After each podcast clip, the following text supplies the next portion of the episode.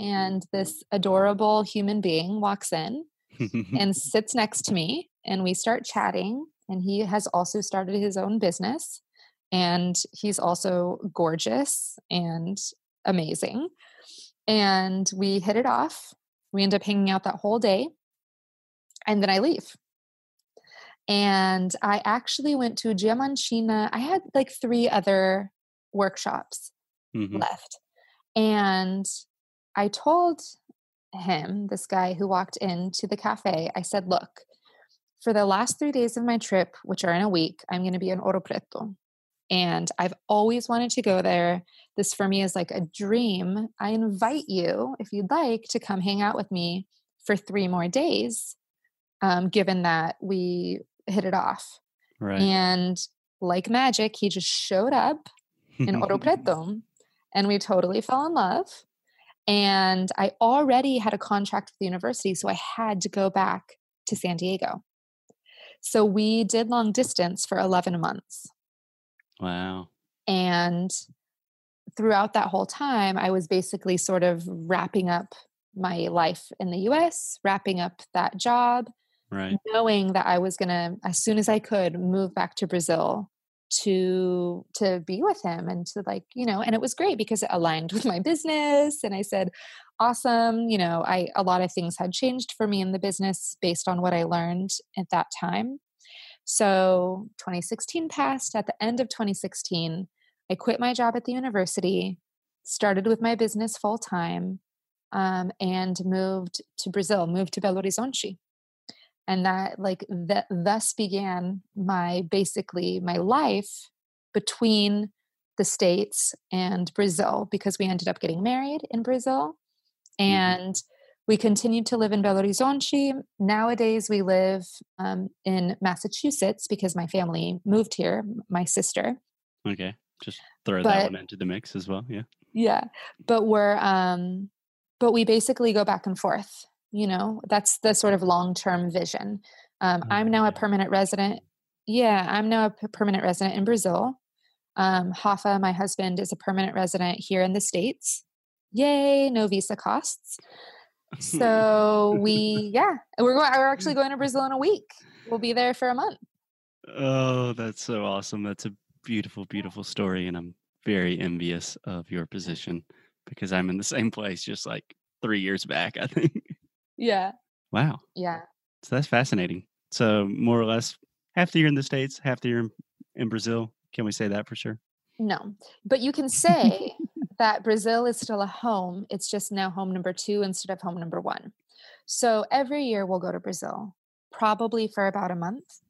Um, however, the states, uh, we've sort of mutually decided that at least for now, it's probably going to be home number one. Right. And to throw another exciting little tidbit last minute into this all, um, I actually don't have family anymore in California, not immediate family. My dad moved to Maui in Hawaii, and my mom and sister live here in Massachusetts. Couldn't be further apart. Yeah. So we also go to Hawaii and stop over in California to visit all my friends that are there still um, about once a year as well, as much as we can with the monies. So we go to Hawaii a lot. We are sort of based in Massachusetts, at least for now. And we will always go back to Brazil um, for family and work. That's amazing. Yeah. That's amazing. I think that is. Are you familiar with Pico Iyer and his work? No. Ooh, you would love this. Who's that? Pico Iyer, he is an author. He wrote a book. His most famous book is probably called The Global Soul. Mm. But he has a wonderful TED talk that's just kind of talking about the future of humanity. And mm. he has this idea of people having multiple homes and multiple families and coming from pretty much your life story is the TED Talk. Pico Iyer. Yes, How do you spell Iyer? I Y E R. I would have not guessed that. Yeah, he has two TED oh, Talks. Oh, yeah, I see it. One is about meditation, like the art of stillness, which is interesting if you're into that. But I'm gonna like him. first one is the one that I always recommend to people. Yeah. You know, when you were sort of talking about, oh, like international relationships and foreigner living in Brazil, one of the maybe we can end with this. Yeah, but one of the one of the most interesting things that I thought of sharing with you is that as soon as I started, I spent most of my tw- 20s traveling and living abroad. I hmm lived in Spain, I lived in Costa Rica, I lived in Brazil, but I traveled a lot too. Yeah, that exactly my 20s as well. Except Costa Rica was Guatemala. Yeah. Yeah. But um I knew from early on that if I were to ever get married one day or have a life partner of any sort, that it- not because like I hate American men or something, but that 99% that that pro- that person was probably going to be from a different country and speak a different language and have multiple cultural experiences. And so I've been thinking for a really long time in my life like sort of what you lose and what you gain because everything in life you lose something and you gain something anytime you make a decision. There's a lot of hard life decisions that you have to make in adulthood. And um you know, being in an international relationship I think, especially because Brazil was sort of late in my life. Like, I didn't go to Brazil until I was 26, you know, around there. And I didn't start really speaking Portuguese until I was 26 either. And uh, my husband, this is the first time that he's left Brazil. So he didn't, there was, Wow. he wasn't actually planning on moving to the States. We sort of did this on a whim, by the way. Yeah. And, you know, so we don't have a cultural, a, a mutually, we, we don't have a mutually shared cultural foundation, if you will. Meaning, Okay. like there can't be like a knowing glance when some 90s R&B song comes on and salt and pepper, like whatever it is. Like he's, yeah, like he's not, that's not going to be a giggle. That's not going to be like that glance of, you know, all of these really embedded cultural references for me and for him. We don't have that. And for a lot of people, communication is really based on that kind of understanding and connection. And I can, I'm, I am also that way, you know. Um, I I think those those kinds of connections are really interesting. Like you have a hometown experience, you have a shared hometown experience. Like my best friend, I've known her since I was 14. We grew up in the same hometown. It's amazing. There's things I don't have to say to her. I don't have to explain. She's known me my whole life. She's from the same place. There's a work ethic that goes along with the place where we're from. We're both middle class. We both of our parents are working. You know what I mean? Like Right. it's this really shared experience. And and we don't really have that kind of shared experience. In fact, like, you know, him growing up in Brazil in a certain place, me growing up in the in a small town in the states in a certain place. He's actually from a big city. Like we don't have that. Right. So there are things that are lost when when you make that decision and there's layers of communication that are complicated. It's not just words. For sure. And even if it were just words, even if we both spoke each other's languages fluently, words have different meanings in different situations. They have different emotional weight, right? Absolutely. So um I can think of a time like frustrado, right? The word frustrated, but when it's in, in when you say it in Portuguese, I learned the hard way. It's it can be even offensive, especially depending on the context. Like if you say I'm frustrated, that's really serious. Yeah. Whereas in English, we sort of say we're frustrated about kind of annoyed. Yeah. yeah, or like um another example that comes up a lot is interesting. So I say interesting a lot for things I think are interesting. But in Portuguese, ah, interessante, I've found it has a little more of a positive positive tone. So sometimes he'll be telling me a story that's like not positive or and I'm like, ah, I can't ah, interessante. And he's like, no, that's not interesting. like, Yeah. Interesting's confusing to me. I still really don't have a complete grasp of it.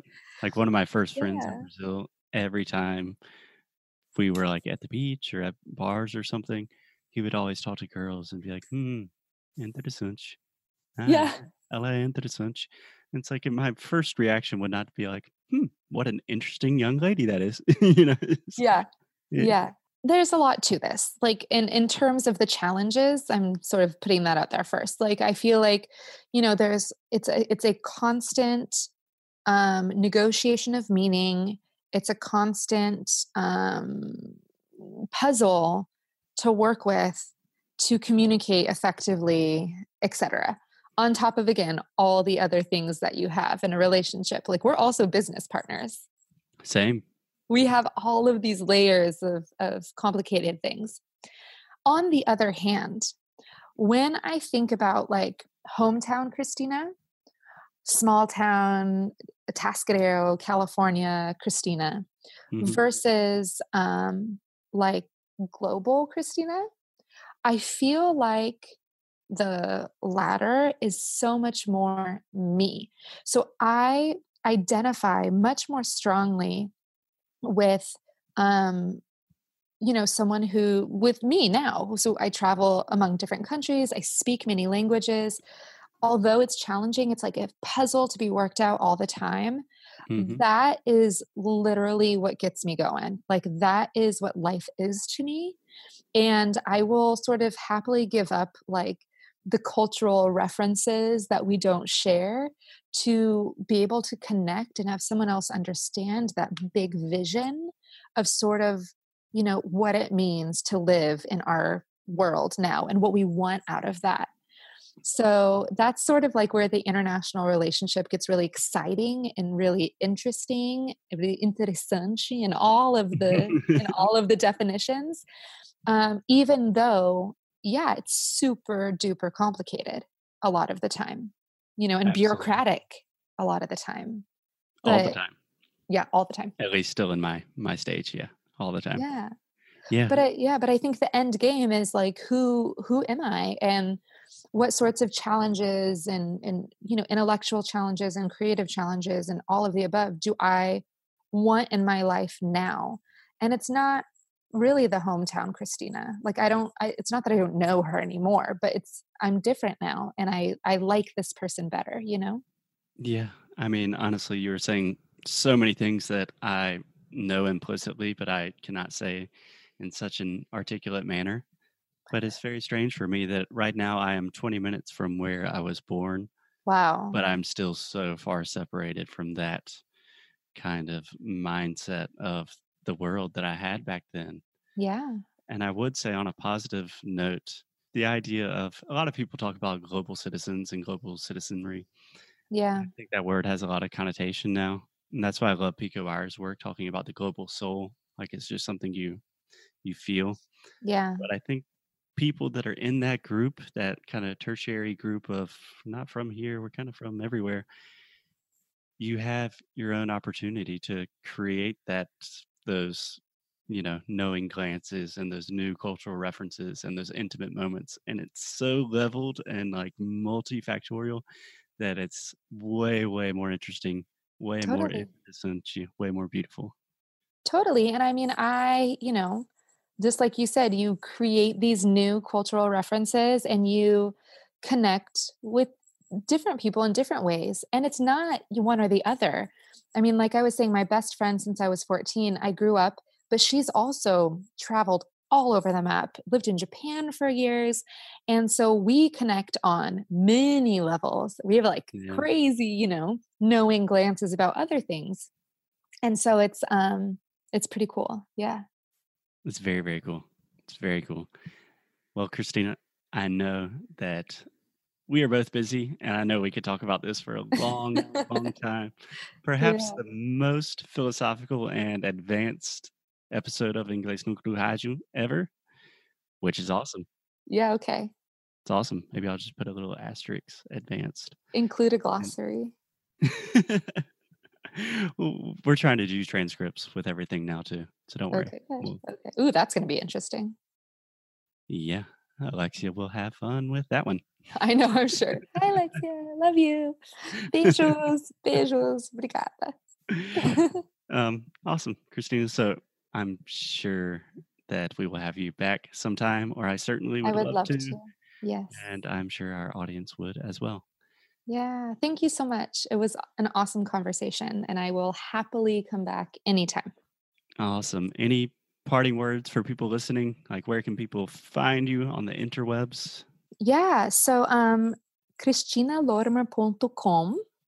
Um, and just anything that has to do with my name. So, my YouTube channel is Christina Larmer. My Instagram is Christina Larmer. I'm very active in Instagram stories. I have a lot of really cool conversations that happen there.